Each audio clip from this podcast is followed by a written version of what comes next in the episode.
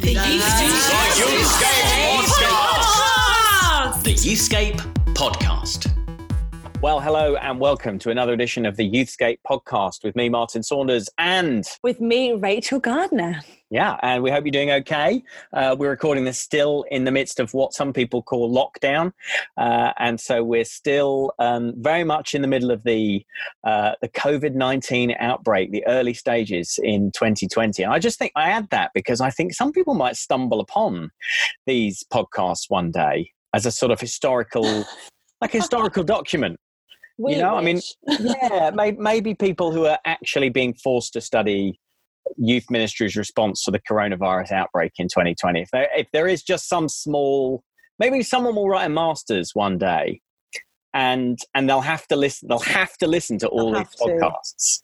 And uh, so, if that's you, a big shout out to you, Yay! MA student in 2027. Fantastic. Slice Yeah. of Preston and Reigate life. Yeah, love Yeah. it. But Boris is back, Martin. Boris is back. Yes, of course he is back, and uh, and, and so we've we've kind of got used to the um, the daily briefings that you get from uh, from government coming from somebody else deputising from uh, from the prime minister, and now it's going to be it's to is that right? Is it going to be him every day now? It's going to be him, I think. And I have to say, let's put, put politics aside about how you feel about the Tories or, or parties or anything like that. I have to say it was a master piece of communication because what he what he did, which is what youth workers do so brilliantly, is he managed to take this chaotic, uncertain time and he put a great illustration around it that made sense. Did you hear it? So he talked about. He said, "This is the t- the point where if if this virus is a mugger." this is the point where we've got the mugger on the ground. Like it was a brilliant, like we've wrestled it to the ground, or him or her to the ground. And I thought that was a brilliant illustration actually, because that gave you a, like, a, oh yeah, like he could or she could still wiggle free. Like this is still risky, but actually we've got our weight and we've, we've, we're, we're kind of on the winning side. So that was a very clever bit of communication. It suddenly Ah. made sense of, you know, this continued lockdown, thought was very clever actually.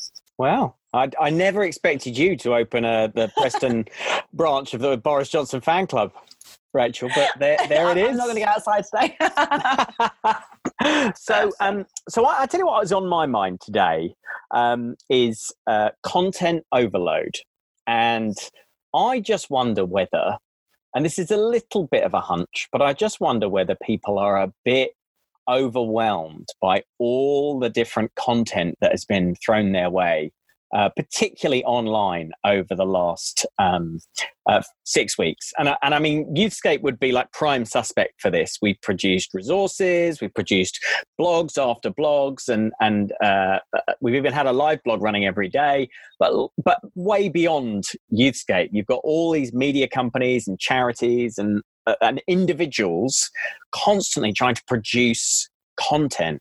And, and actually, like a lot of churches are, pr- are producing content, a lot of itinerant kind of minister speaker types. Um, see how I didn't say Christian celebrities? I was really well behaved. uh, are producing lots of content.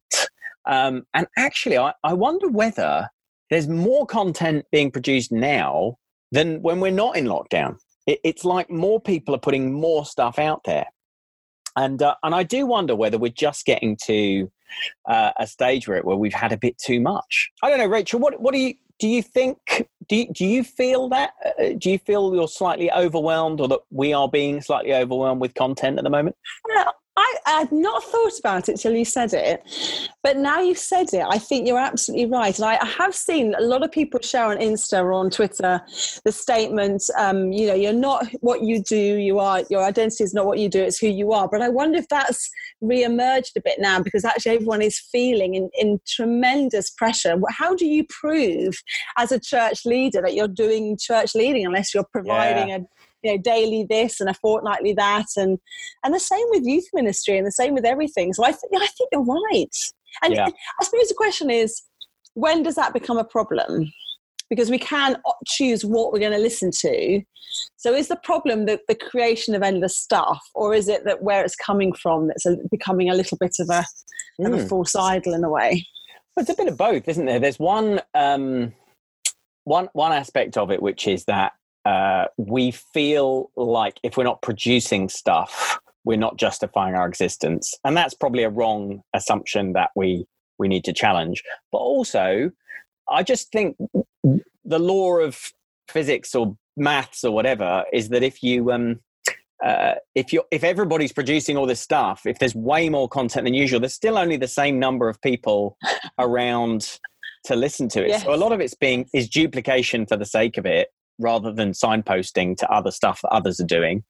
And I also think that people are a bit exhausted and don't want. There's certain things that people just don't want any more content on.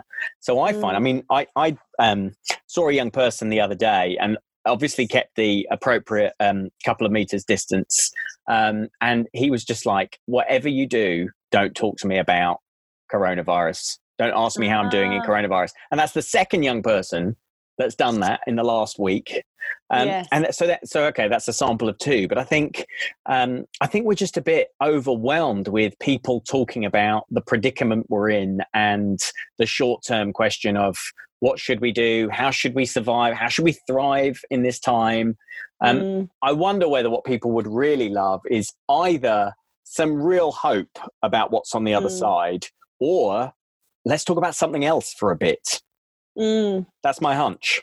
Oh, well, I think that you cleverly you and Asda are on the same page. Obviously, there are other stores available. I've always put myself in, in the same box as Asda. The same, yeah, same culturally. So I went to do my weekly shop this morning in Asda, and Asda, as I walked around, and I was the music was playing, and I was sort of doing this with my with lifting my uh, elbow, my elbows, what, your shoulders, shoulder, my shoulder, as I was like wiggling around. I suddenly thought, wait a minute, they're not doing the normal, like no music, just really depressing notices. Don't breathe near anybody. They actually had some quite groovy music on. They didn't mention coronavirus. So I wonder whether actually you've absolutely put your finger on something that maybe some futurologists have also said. Behavioral scientists are saying now let's do, let's let's dampen down talking about this and let's begin to find some new normality and some hope because it, it is really interesting, isn't it? How much content you can create about the fact that none of you are doing anything. Mm, mm, quite, absolutely. No, and, and there's lots of talk about we're all um, in the same storm, but we're not all in the same boat.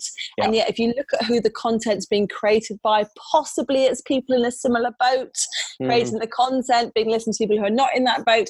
So it is. So it is. Yeah, you're right. Is, we need to be listening to all the narratives, don't we? Not just letting a few voices dominate. And so, because we thought it might be a good idea to take a cue from Asda uh, today, we thought we would talk about something a bit different. and so there are parallels, there are links. Um, but uh, we're going to talk about a Netflix series which is which has launched into the world during the lockdown. So it is kind of it does count, um, and it is I think the number one show in the UK right now on mm-hmm. Netflix, mm-hmm. which is no mean feat. You've got to, well, you've got to be, yeah, you've got a lot of people watching it um, to do that. Um, and so we found out about it, and then we it, we basically dispatched War Rocket Gardner to immediately uh, attack this head on and find out what we needed to about Too Hot to Handle. So um, we made you watch back to back episodes of this sort of sex based reality show and yes. what, did you, what did you find out? Well, you sent me the message saying this young person said, "What do we what do we think about this?" Rachel, get on it. So I, I was in the mid. I was about to. I don't know what you do, you guys doing for meals. We have like Chinese one night at the moment just to see us through. Indian another night. So we nice. were doing our fajita nights. So I had lined up on the side loads of chicken breast, like cold clammy chicken breast, and a really sharp knife. I got your message, and I was like, "Oh, the kids are watching something with Jason." Had a glass of wine. I thought I'll just stick too hard to handle on the phone. Start watching it. There's something so hilarious about watching a TV program, which is essentially ma- mainly skin. It's people's skin and cutting chicken breast at the same time. it's such a surreal experience. so it, it, it, does start off with what you think you've seen before, like Love, Love Island. It's contestants in a tropical island, not wearing very much. It's incredibly objectifying of the human form. It's incredibly shallow. But 12 hours in, they get this message which makes you go, oh, this is interesting. Because they obviously all arrive on the island full of banter, full of stories that you don't believe. Uh, basically, wanting a good time and seeing who they can, hook up with. And then the little kind of microphone voice, the robot voice Lana, who sounds like um, you know a character from the 1920s, says, "Well, basically, there's going to be no sex, and you can win a hundred grand as long as everybody on the island has no sex, no kissing, no foreplay, nothing that looks like sex, sounds like sex, smells like sex, whatever. That's my wording. Um, and it's fascinating because you watch their faces, like they are absolutely devastated and then because you know suddenly you you either at that point think i cannot watch the rest because i cannot stand them or you think oh they're just human beings and suddenly in that moment this thin veil has suddenly been pulled away and you see who they really are. And your heart either goes out to them or you think no i can't stand it. And if your heart goes out to them and you can keep watching it it is the most fascinating tv mm-hmm. particularly if you've been a youth worker in a youth group where you've had all the conversations about how much sex can we get away with before it breaks the rules. You know what what is sex? What isn't sex? Why wouldn't i have sex? Collective shame. You know the sex cops that are there you know, the, the, the most horny guys are telling you on camera they're going to shag everything they can see. And now the one's going, who did that? Who's lost me my money? I mean, it's uh, on. It is so familiar. It's so wow. familiar. There's some little bit of parallel here with your own TV show from about 2004, isn't it? Well, the really interesting thing is that the uh, the media company we did our show with wanted to do something afterwards, and we pitched the idea basically of Too Hot to Handle. We said, let's get some celebrities, and it, it wasn't wasn't on an island. Let's get them in a room, I think, and say no sex. And and they just the, the media company who were doing programs like the F Word and Location, Location. Okay, they're big big company, but they were like, we just can't imagine doing that. We just it wow. just we can't imagine anyone going for it. Um, but but of course now when you know Big Brother has broken all the boundaries around sex, and so has Love Island, mm. the only next frontier is is it possible for people not to have sex? I mean that that feels like the biggest taboo, doesn't it? So it, yeah, the parallels are fascinating. Yeah. And, have you seen um, any of it? no, I haven't. No, I mean, uh, I saw it flash up and immediately, uh, you know, it was one of those moments yeah. where the trailer started playing on my Netflix and, like, and oh. my wife was in the bathroom and I was suddenly trying to find the remote. Um, yes. Uh, but um, but yeah, uh, it, it I haven't seen it yet, but I will I will watch some now as a as youth ministry research, as I'm sure everyone quickly, listening to this will yeah, and, and very quickly you realize that actually all the nudity, and of course, I mean, be wise, people watching it. You are watching very attractive people in next to nothing gyrating around. I mean, it is, it's still hugely tantalizing. You know, it's still soft porn, if you want to call it that way. Um, but the moment they're not allowed to do the one thing they think they are they are supposed to do or should do or the only thing they think they're good at mm. suddenly you realize that their, their nudity is their greatest covering and you suddenly realize that you have in front of you now you have very naked people like the fact they're not wearing much is not nudity it's actually their armor now wow. you have them facing their emotions and suddenly realizing well who am i if i if i can't get my sense of self-esteem from all of you guys wanting to have sex with me then then who, then who who am I? And wow. it's it is devastating to watch. You you just see them sort of unfurled before the camera. But then last night, the episode I watched last night, Martin, it all took a turn for the worst, and I got very protective of these contestants. What happened? So you have this hundred grand thing, which is working very cleverly at the moment, because actually all the contestants probably are on quite low incomes. Right. You know, they've got. So it's a lot of money. There's a lot of money. Suddenly, last night, the sneaky producers brought on a guy that is just my fresh flesh crawls, who owns a yacht, who is so wealthy. That money is not a barrier for him, and suddenly he's gonna. So it's really interesting to see what, suddenly they've they've formed this collective shaming sex mm. cop thing that's working quite well. But now someone's arrived that's not going to play by those rules, and that's like in a youth group, isn't it? We were joking yeah. off air like when suddenly you have some young people suddenly arrive in your youth group that don't that don't that don't buy the shame narrative. No, no, no. that you've quite effectively propped up, or you know, Yeah. never admit to that. And suddenly, like, what do you do now? They, you know, Right. everyone's nose is out of joint. Fascinating. You um, there is some really fascinating stuff in there. Um, you actually spoke. You you asked a few young people about the show as well. So, and you found a diversity of of views on it.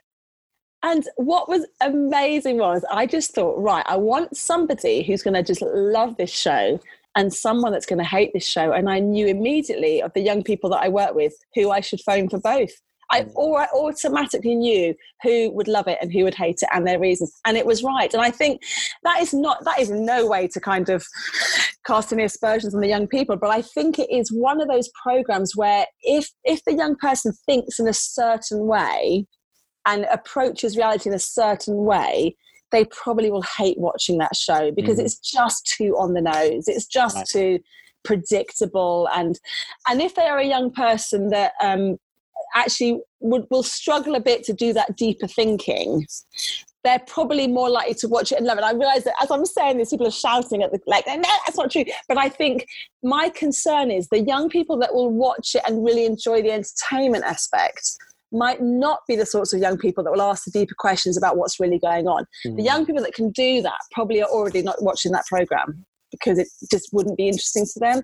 So as as a form, although as an adult I can look at the program and go, oh, it's really interesting and opens up really interesting ideas, I I still am concerned that that young the, the way the program is presented is still it's still not the best medium for really analyzing with young people what's going on. So if Mm. so i think as youth workers we do have to do that hard work of, of understanding it connecting with it not just thinking oh a little shallow conversation has done it. Because actually the things they see played out in too hot to handle is the world young people are living in. It's the pressures they're under. I can laugh about it I can think when the guy says to the girl, well, actually, memories are more important than 100 grand. He basically wants to get in her pants. Yes. But if I was 14, uh, would I, you know, and I think, well, maybe he's being an idiot, but actually, if a, if a guy said to me that mem- memories with me are more important than 100 grand, I'd totally fall for that, you know? Yeah, absolutely.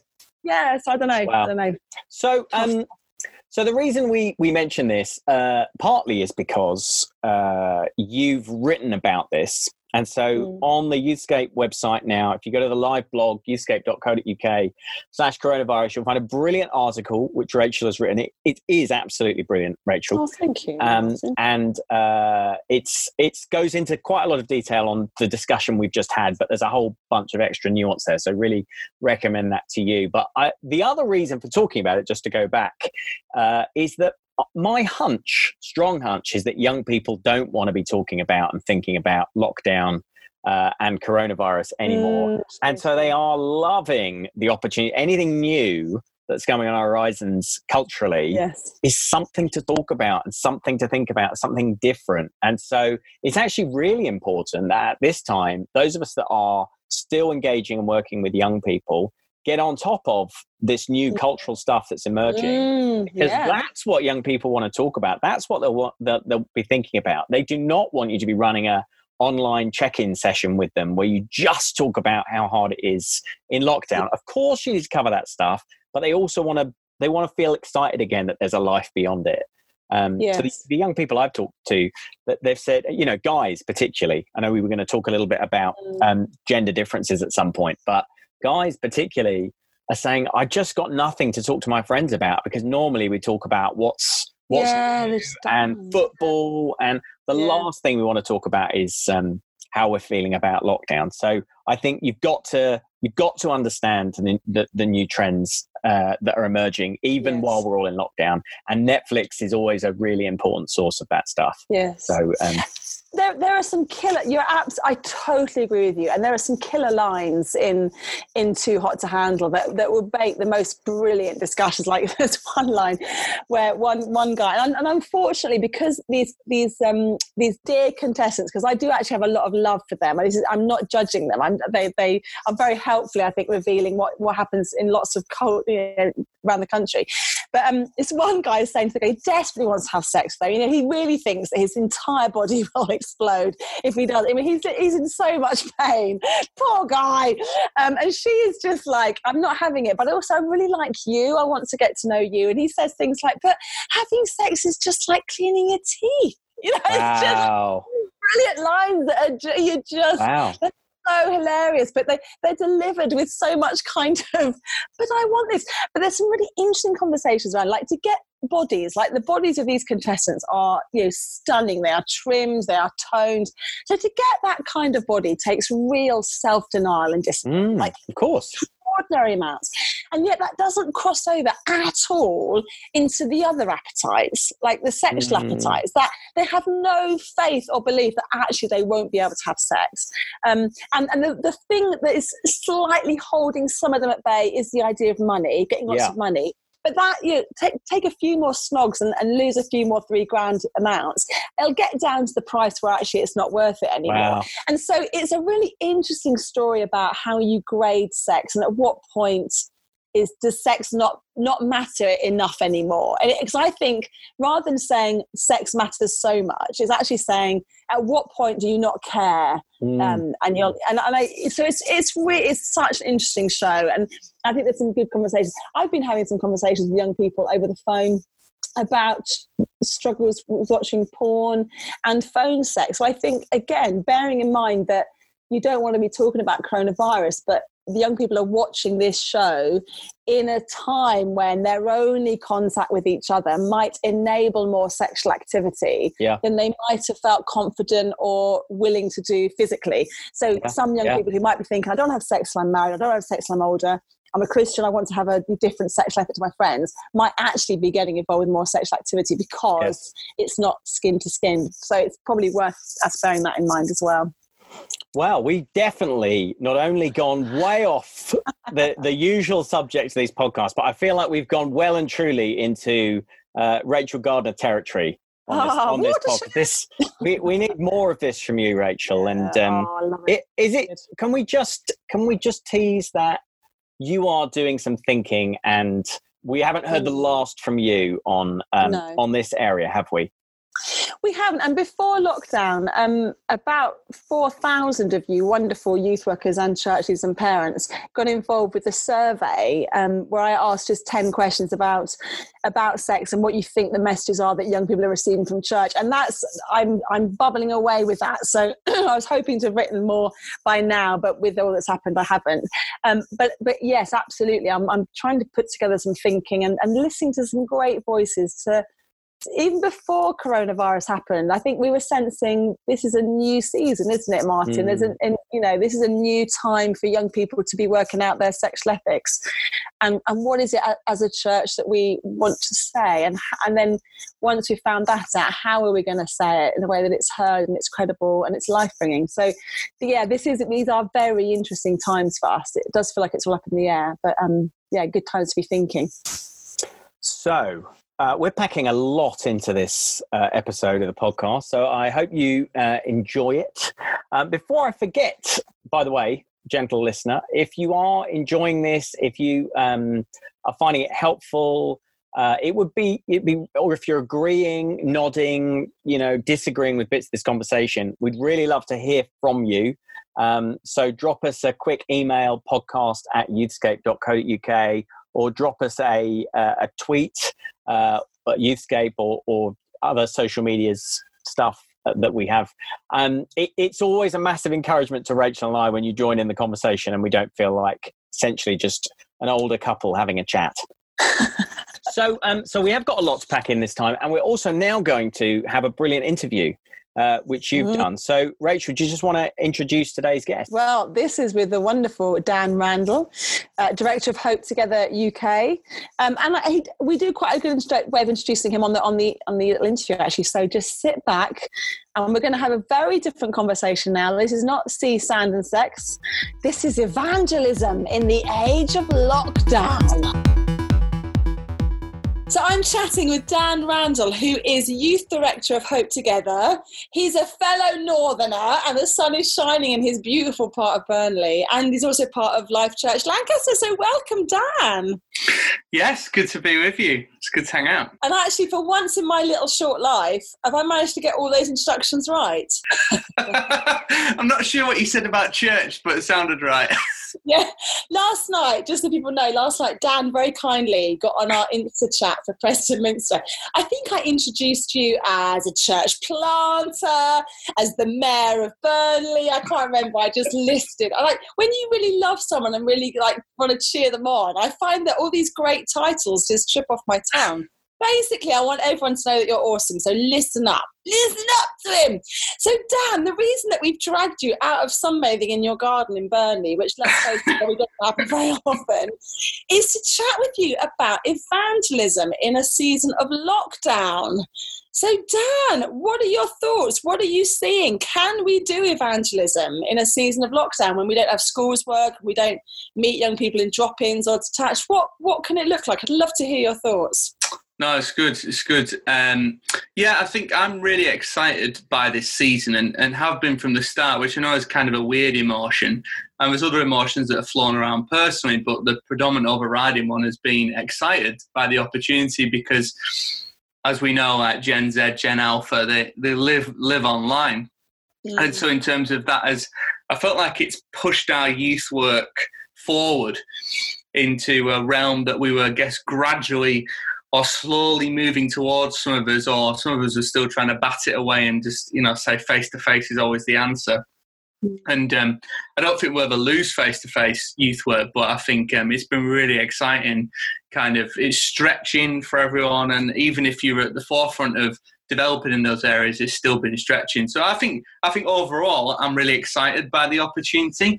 Um, I think for a lot of churches, um, obviously like doing evangelism is very much face to face, either like detached youth work or or for those that um, have the capability to be able to do schools ministry on a regular basis.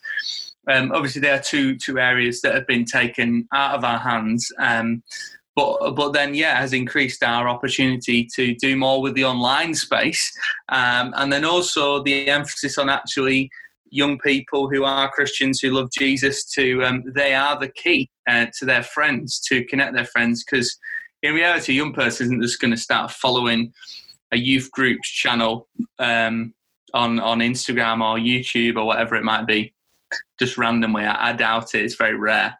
Mm. so yeah i think it's really exciting that's interesting. You you say that that it's sort of almost accelerated youth ministry. We kind of all knew that it had to go a lot more online and digital, um, mm. and, and, for it to work for everybody, so not just for young people that have got the equipment and are already there, but you know, for young people with special needs, young people that don't have always the money and the access to equipment that we have to work it for everybody. But I, I'd, I'd like to ask you, what are the specific opportunities for evangelism online that maybe look quite different? to in a school setting or in a detached setting. I suppose you, you've hinted at one of them, which is young us investing more in young people in their own relationships because we can't go and start and we can't start following young people on insta that we don't know as well you know that would be highly inappropriate. So so i'd love to hear you chat a little bit about that and then unpack for us a bit what are some of the other maybe unique opportunities. But shall we start there with raising up young people themselves? Because that's obviously a real passion of yours isn't it? Yeah, yeah, and I think that is that is my number one, I guess, answer to all this to, to give give the game away this whole conversation is peer to peer. The answer is you you know, and the opportunity is the young people that we're discipling, the young people we've been journeying with, and actually. Um, it's kind of like, a, I guess, a reality check. Uh, so for me, as a local church youth leader and involved in local church leadership as well, it's it's like actually proves how well we have or haven't been discipling young people um, to know actually where those relationships go. So young, some young people that we thought you know were kind of within that kind of core group, that core in in the life of the youth ministry. You know, you haven't heard from much or whatever. Never mind getting them thinking about reaching their friends, and then other people have really leaned forward in this season. Yeah. Yeah. And um, and I think this, I think it really helps us um, if if peer to peer, young you know young people are the gateway to their friends now. There isn't really this other this other gateway unless you're this super skilled, super good looking, super talented YouTuber that already has an audience of thousands of young people or is building one. Then um, I, I, don't really see another way, and there doesn't seem to be another particular this this um, kind of silver bullet to it. But actually, the young people themselves, and and I think because um, in youth work nationally, there seems to have been a divide between discipleship and evangelism for a long time. Of we're either focused on investing in the ones that are in the life of our church, and we're just kind of looking after them because that's what we feel pressure to do, or that's what we feel called to do, or that's where our gifting lies, whatever it might be, or for the same reasons. Um, or for the same kinds of reasons to just be out there, do evangelism, just do detached work. And doesn't seem to be this kind of feeding into both at times. It's either I do this or I do this, but actually, how are we discipling young people to live evangelistically or live missionally um, in the life of their community, online, on social media? And I remember about two years ago, I kind of had this question in my mind of there's three S's of where young people live. They live in a school, they live on the street, um, and like their local community, and they live on social media. And um, and as I talk to friends and and organisations and other churches, like you know, okay, so we know what street looks like. We know what you know, face to face connection. People doing detached youth work, what that looks like to faith in the home is an ongoing conversation, all that kind of thing. Schools, there's people you can go to, people you can learn from, people you're developing. But then it didn't really seem to be about two, three years ago um, an answer to this. How do we not just do social media well and create a really cool channel or something, but actually how do, what's it like to empower young people to share their faith on social media in a way that isn't just um, cheesy looking graphics of Bible verses, um, but actually, you know, in, in ways that, you know, giving resource to young people that is then shareable with their mates. Um, yeah. So yeah. That that's awesome, and one of the things that I, we've been picking up here, and I've been hearing across the country, is that um, on the whole, young people still, even with digital burnout, they are still really leaning into this new youth ministry online. And, and that's our experience here in Preston. So we had on Friday night an old people's party and they all had to come dressed up in Zoom as old people. And it was hilarious. They all did it and it was just so much fun. And they've preached online and they've prepared little passages online and they've, they've really lent in in a way that we weren't seeing that before. Do you, mm. do you think that young people are leaning more into evangelism to this peer-to-peer contact as well. Uh, uh, you know are they making the most of that or is that sort of something that we can be really getting involved with? How are you seeing young people themselves connecting with each other online? Does that happen the same leaning in? Uh, yeah and i haven't heard loads of stories about that actually and i guess that's something that i want to bang the drum about more in terms of you know what kind of because I think we are quite good at giving opportunities to young people, and we've transferred that kind of methodology into the online. So I totally agree with you. We've you know we've doing a similar thing, and I've heard lots of other people doing very similar things, and it's really exciting because actually we are helping them move into a more evangelistic focus because we're giving them similar opportunities to preach and lead and do all those kind of things. But online, and the chances there's people that might come across that it's not just in the safety of inverted commas of a building um, so i think it is a step forward um, in terms of them being more bold in sharing their faith and doing things that really kind of say actually yeah i love jesus i'm passionate about it and um, i've got something to say about it and I, and I feel like god's called me to, to share something about that mm. um, yeah but but in terms of peer to peer, you know, I haven't heard loads of stories, and I'd love to hear stories of. And I, am sure there's amazing young people, ones and twos in the life of youth ministry. Maybe more. Maybe I've heard about some amazing youth ministry. You've got such good culture of, um, of, of not just young people inviting the mates or bringing the mates, but actually sharing Jesus with their friends before they even get to youth and, and taking them on that journey. Um, yeah, or come to to an online event as it is now. So oh, I think, yeah. And I think you're right. There will be those stories out there. There absolutely will be young people who were doing this online before the lockdown and are doing Yeah. it even more now. You use the word culture, which I think is a great word for this because it is it, evangelism is one of those things that some, sometimes we get a bit panicky about because we think it means everybody's got to be an extrovert and an activist and a preacher. Whereas, of course, it's about bearing witness, isn't it, to what Christ has done. Um, but you were saying that actually the churches that create the culture of evangelism are going to find this easy to do. What, what do you what do you mean by that? What does that look like to have a youth ministry of ten or hundred young people, where the culture enables young people to share Christ online more effectively? What does that look like? Well, I think my my first thought on that is is probably always going to be what was the culture like three months ago, or two months ago, or a month ago, before we we kind of pushed into this. Um, because I think that's the culture that carries over. You know, do whatever the culture is. You know, a culture of care, a culture of of evangelism, a, a culture of whatever. Yeah. That's that's always going to spill out, and that's always going to be the thing that people desire most um, you know, youth groups with a strong culture of like worship music, they are going to be finding ways to do sung worship online and creative worship online and all that kind of thing. So I think it's probably whatever the culture was then. Um, and then if, if there's, you know, if you've got that group of young people that you're able to communicate to, then it's communicating vision, it's recasting and, and, and maybe even seeing this as a time to shift culture in the life of the youth ministry and how do we go back different and then move forward. I can feel everyone's now got their notepad and their pen out, and they're like, okay, right. So, how do we shift it? Because I think you're absolutely right. I think the culture that we came into lockdown with is absolutely the waters that we're now swimming in, but now is an incredible opportunity to, to cast a new vision and to do things differently. And I'm, I'm hearing from other youth workers that they are, you know, young people are doing more preaching, like two minute sermons or six second sermons, um, and, and are getting that platform in a way they never got when it was before the lockdown. So we are already, I think, beginning to shift things and saying to ourselves what we want to do that will take out of lockdown with us. But w- could you give us like a couple of like easy thoughts? Like what what could we do if we actually want to begin to sow the seed and cast the vision of encouraging our young people to either invite their friends to the stuff that we're doing together online or to begin to share stories of how they're they're connecting? What would be some simple sort of ways into that?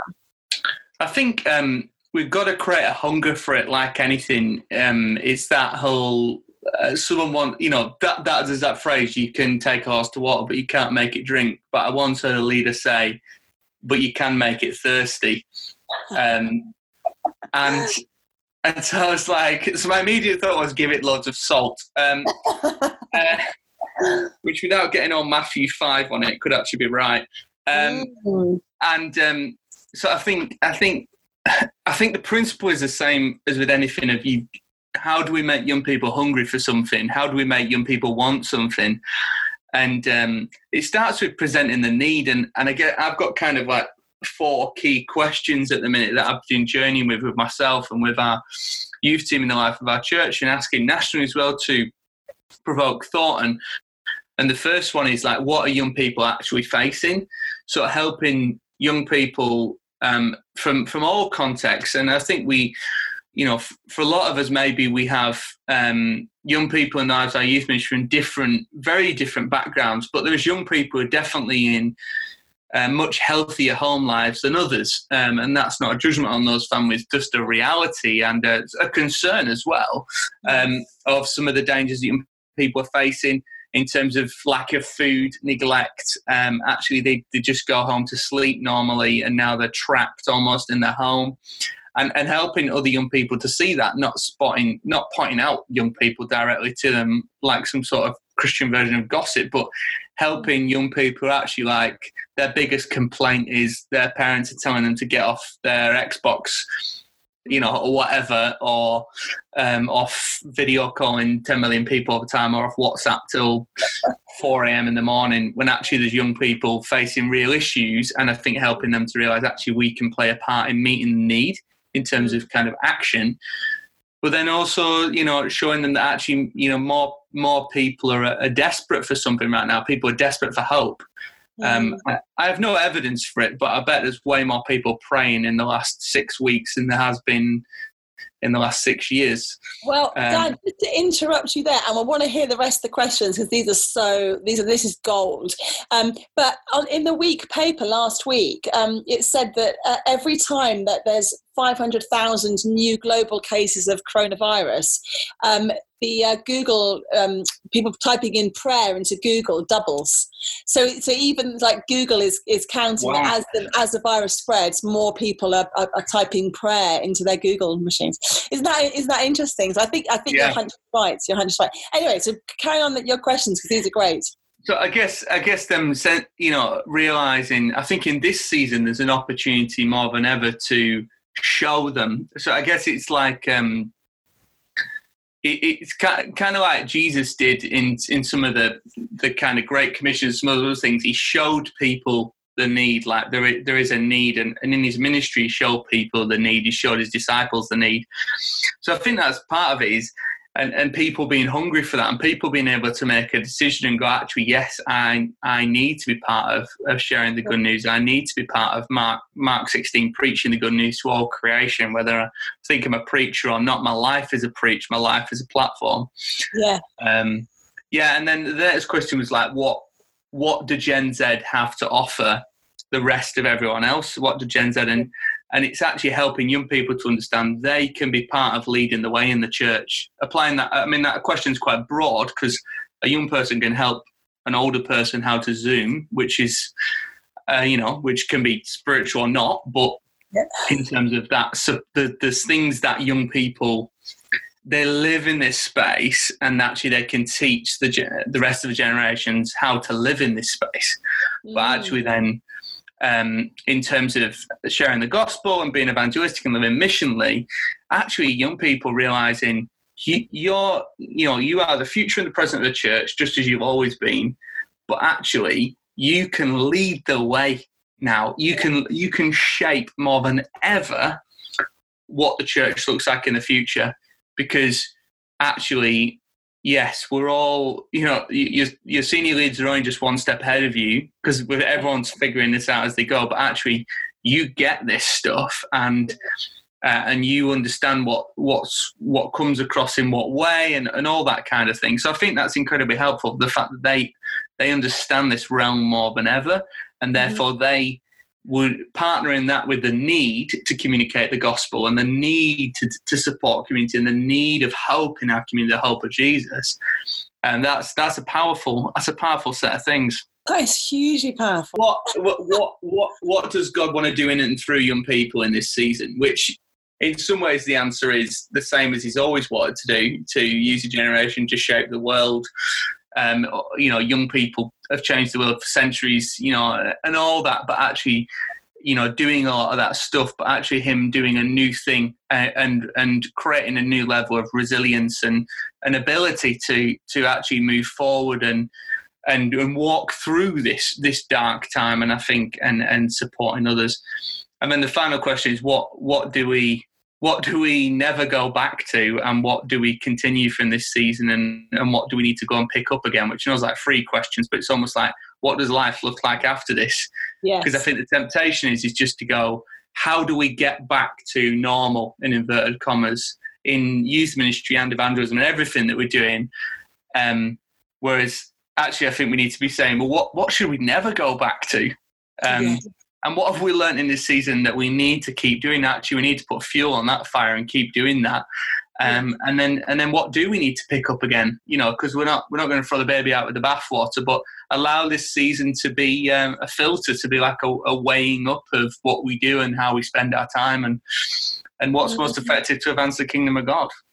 Absolutely. And I'm just th- thinking about those four very powerful questions, Dan. Thank you for sharing them. It feels like you've um, shared with us the core subject of your book that you should be writing. But anyway, you've, given, you've given it away for free. Thank you so much. You, have read um, emails from me. You don't want me to write a book.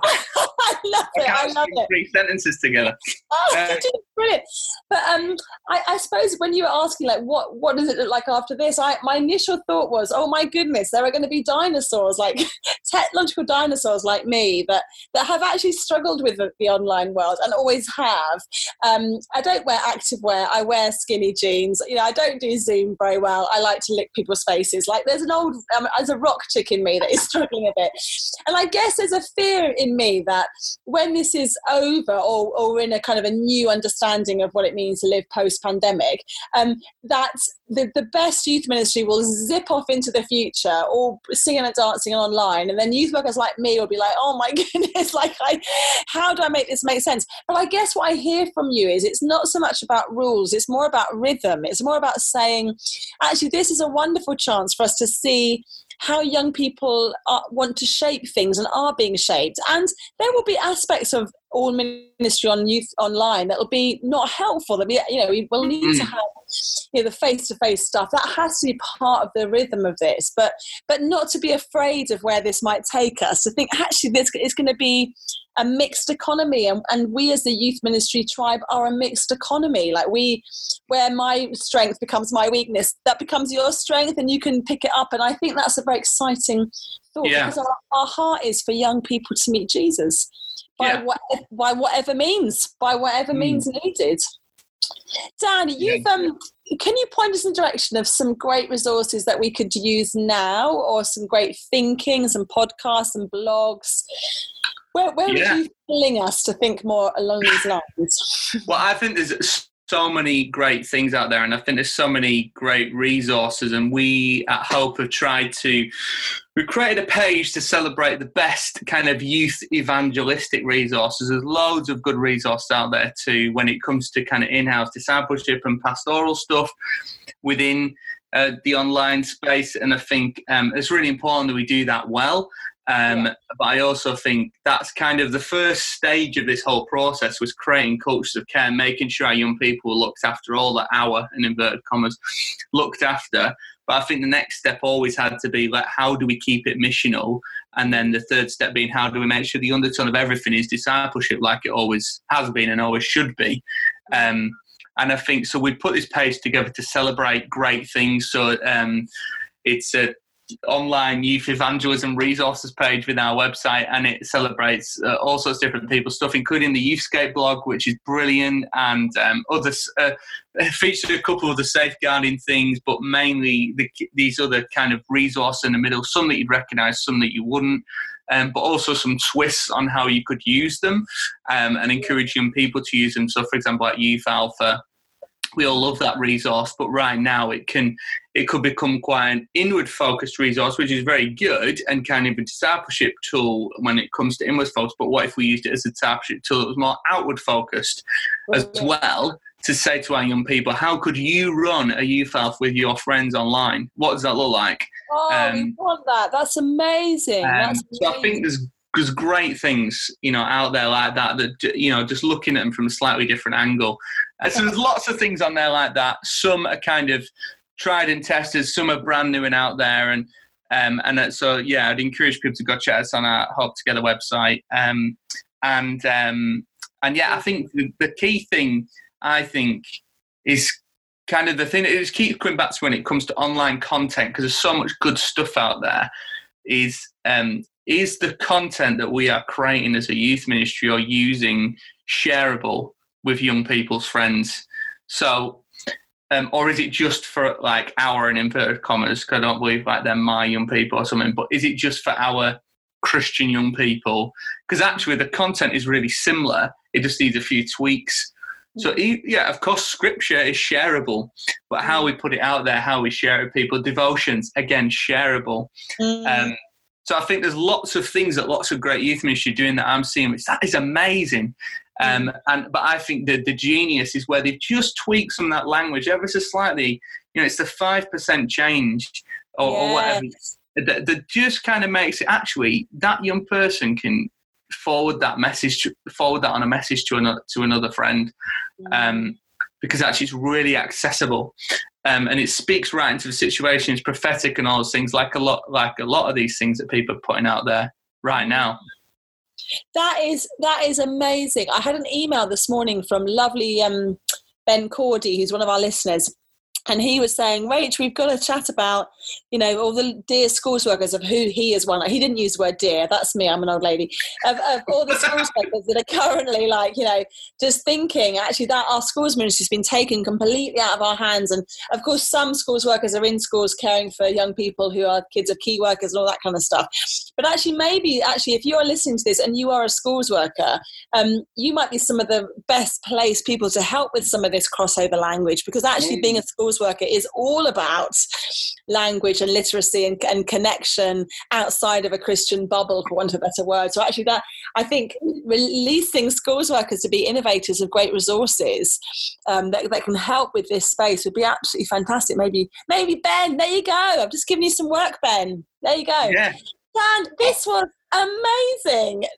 Just so that we come clean for the listener so I came and interviewed you in your home pre-lockdown quite a while ago, and you had the most horrendous cold, and you did a stonkingly great interview, but I didn't record it very well, and we were like, "Oh, shall we use it?"